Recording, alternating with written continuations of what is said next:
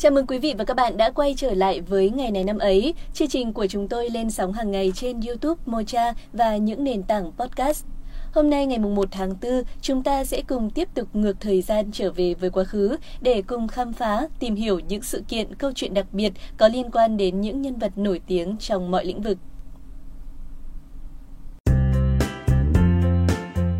Quý vị và các bạn thân mến, nói đến ngày mùng 1 tháng 4, nhiều người sẽ nghĩ ngay đến ngày cá tháng 4.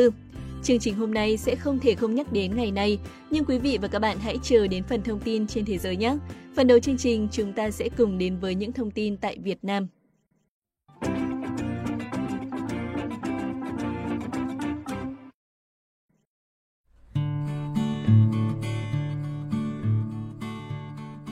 Quý vị và các bạn thân mến, hôm nay ngày mùng 1 tháng 4 là kỷ niệm ngày mất của một giáo sư, bác sĩ y khoa nổi tiếng của Việt Nam, đó là giáo sư bác sĩ Đặng Văn Ngữ. Ông là bác sĩ đầu ngành nghiên cứu về ký sinh trùng ở Việt Nam, là người thầy thuốc đầu tiên của Việt Nam đã hình thành rất sớm ý tưởng và thực hiện nghiên cứu vaccine chống bệnh sốt rét. Giáo sư bác sĩ Đặng Văn Ngữ sinh ngày 4 tháng 4 năm 1910 tại An Cựu, thành phố Huế, trong một gia đình nhà nho. Ông tốt nghiệp bác sĩ y khoa năm 1937. Sau đó, ông làm trợ lý cho giáo sư bác sĩ người Pháp Henry Garillet, chủ nhiệm bộ môn ký sinh trùng Trường Đại học Y khoa Đông Dương, tiền thân của Trường Đại học Y Hà Nội. Năm 1942, ông trở thành trưởng phòng thí nghiệm ký sinh trùng. Với cương vị này, ông đã dành toàn bộ thời gian để nghiên cứu khoa học, công bố 19 công trình nghiên cứu có giá trị trong lĩnh vực y học, nổi tiếng cả trong và ngoài nước.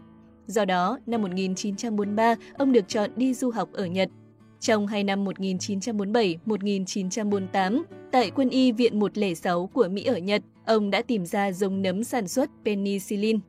Năm 1949, theo tiếng gọi của Tổ quốc và Chủ tịch Hồ Chí Minh, ông về nước tham gia kháng chiến. Ông đã nghiên cứu và sản xuất thành công thuốc kháng sinh chế từ giống nấm ông đem về từ Nhật phục vụ kịp thời cho thương bệnh binh trên các chiến trường, nhất là trong chiến dịch lịch sử Điện Biên Phủ. Năm 1955, ông sáng lập Viện Sốt rét Ký sinh trùng và Côn trùng Việt Nam và làm viện trưởng đầu tiên. Trong nhiều năm, ông tập trung nghiên cứu phòng chống và điều trị căn bệnh sốt rét tại Việt Nam. Đúng vào dịp Tết cổ truyền dân tộc năm 1967, ông dẫn đầu một đoàn nghiên cứu sốt rét vào chiến trường trị Thiên Huế, để nghiên cứu các biện pháp phòng chống sốt rét tại chiến trường và về vaccine sốt rét. Ngày 1 tháng 4 năm 1967, vì một loạt bom B-52 của giặc Mỹ, ông đã hy sinh trên mặt trận trị Thiên Huế. Giáo sư bác sĩ Đặng Văn Ngữ là một người Việt Nam yêu nước, dành cả cuộc đời mình để nghiên cứu khoa học, phục vụ Tổ quốc, phục vụ nhân dân. Giáo sư đã được nhà nước truy tặng danh hiệu Anh hùng liệt sĩ. Năm 1996, nhà nước truy tặng ông giải thưởng Hồ Chí Minh.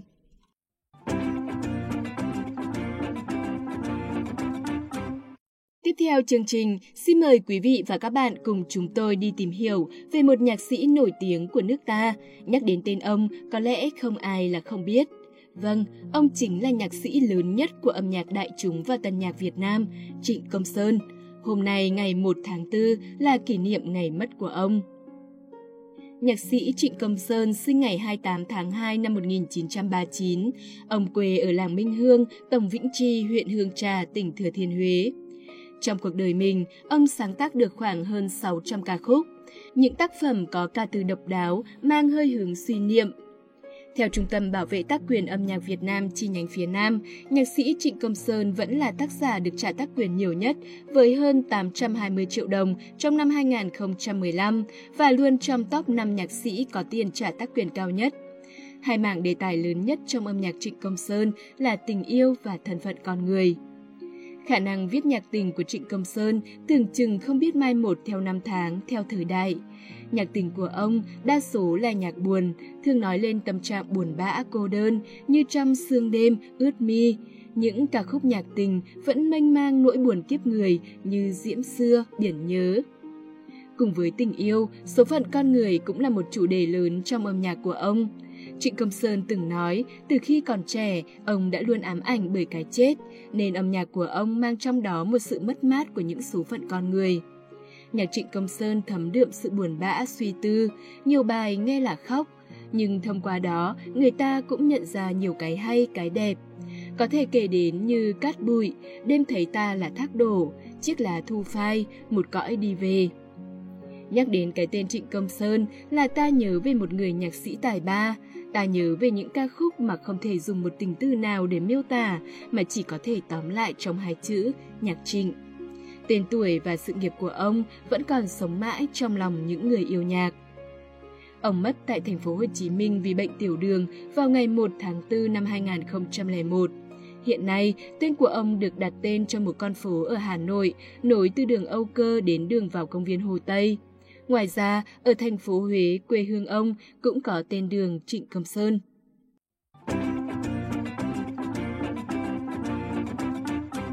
Sau đây xin mời quý vị và các bạn cùng với chúng tôi tìm hiểu những sự kiện đáng chú ý trên thế giới. Quý vị và các bạn thân mến, như đã nói ở phần đầu của chương trình, ngày mùng 1 tháng 4 hôm nay là ngày cái tháng 4. Những năm gần đây thì ngày này được hào hứng đón nhận ở Việt Nam như một món ăn tinh thần mới lạ. Nhiều người trẻ háo hức chờ đón ngày này với nhiều ý tưởng độc đáo nhằm mang lại niềm vui cho bạn bè của mình. Trong ngày hội, người ta thả sức nói dối, đánh lừa người khác với mục đích mua vui, tạo tiếng cười sảng khoái. Và tất nhiên, những lời nói dối hay là những sự đánh lừa đó là vô hại. Ngay bây giờ, chúng ta sẽ cùng tìm hiểu xem ngày này bắt nguồn từ đâu và có ý nghĩa như thế nào nhé.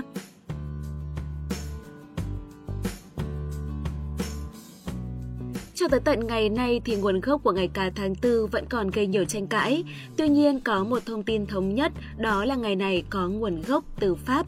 Cụ thể, vua Charles IX đã khởi xướng ngày lễ cá tháng 4, còn khái niệm Poison Arvin tức là cá tháng 4 theo tiếng Pháp và April Fool tức là sự ngớ ngẩn của tháng 4 theo tiếng Anh lần đầu được nhắc đến bởi nhà thơ người Pháp là Eloy Amervan.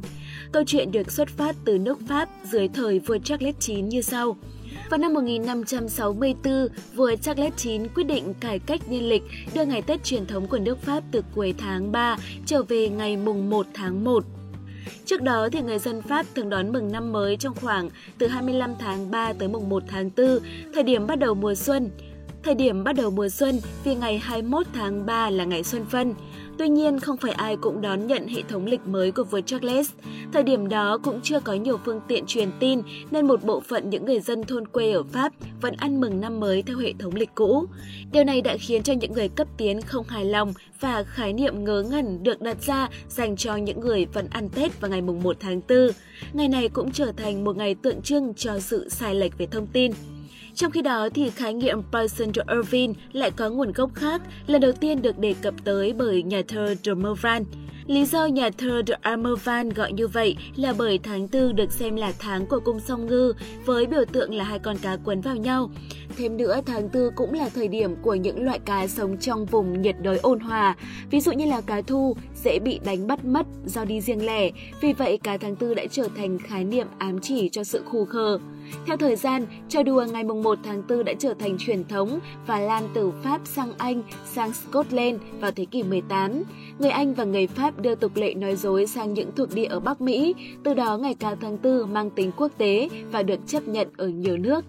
Ngày cá tháng 4 thì mang ý nghĩa tốt đẹp bởi đây là ngày mọi người cùng đem lại niềm vui cho nhau thông qua những lời nói dối vô hại.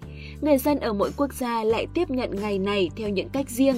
Chúng ta sẽ cùng điểm qua một số nước có phong tục đón ngày cá tháng 4 độc đáo. Thứ nhất là nước Pháp, quê hương của ngày này. Phần lớn trẻ em là những người hưởng ứng ngày 1 tháng 4, bọn trẻ sẽ lén lút dán con cá bằng giấy sau lưng bạn bè. Khi nạn nhân của trò đùa phát hiện ra, người thực hiện trò đùa sẽ hô lên rằng Poison de Arvin có nghĩa là cá tháng tư. Thứ hai là ở đất nước Brazil. Ngày cả tháng tư ở Brazil có tên gọi là Dia da Mentira. Cũng giống như ở nhiều quốc gia khác, vào ngày này, các tin tức trên báo chí được đăng tải với nhiều tiêu đề nực cười và nhảm nhí. Mọi người trêu chọc và đánh lừa nhau bằng những lời nói dối. Thứ ba là ở Hy Lạp. Ở Hy Lạp thì người ta tin rằng những trò đùa vào ngày cả tháng 4 sẽ đem lại may mắn. Người Hy Lạp còn cho rằng nước mưa trong ngày mùng 1 tháng 4 có thể chữa bệnh. 4 là với Scotland. Đây là quốc gia duy nhất kỷ niệm ngày nói dối trong hai ngày đầu tiên của tháng 4. Ngày đầu tiên được tổ chức bằng việc thực hiện những trò giỡn với nhau, còn ngày thứ hai thì người ta thường gắn một chiếc đuôi giả ở sau lưng nhau thứ năm là ở nước Mỹ. Ngày mùng 1 tháng 4 ở Mỹ thì được tổ chức cả ngày, hầu hết mọi người đều hứng thú với ngày này khi mà người ta có thể đùa giỡn lẫn nhau mà không cảm thấy tức giận. Trên những phương tiện truyền thông, các tin bạn nhận được vào ngày này có thể là những tin giả, là trò đùa của những nhà đài. Và ngày cao tháng 4, mọi người đều cảnh giác để mình không trở thành nạn nhân của những trò đùa.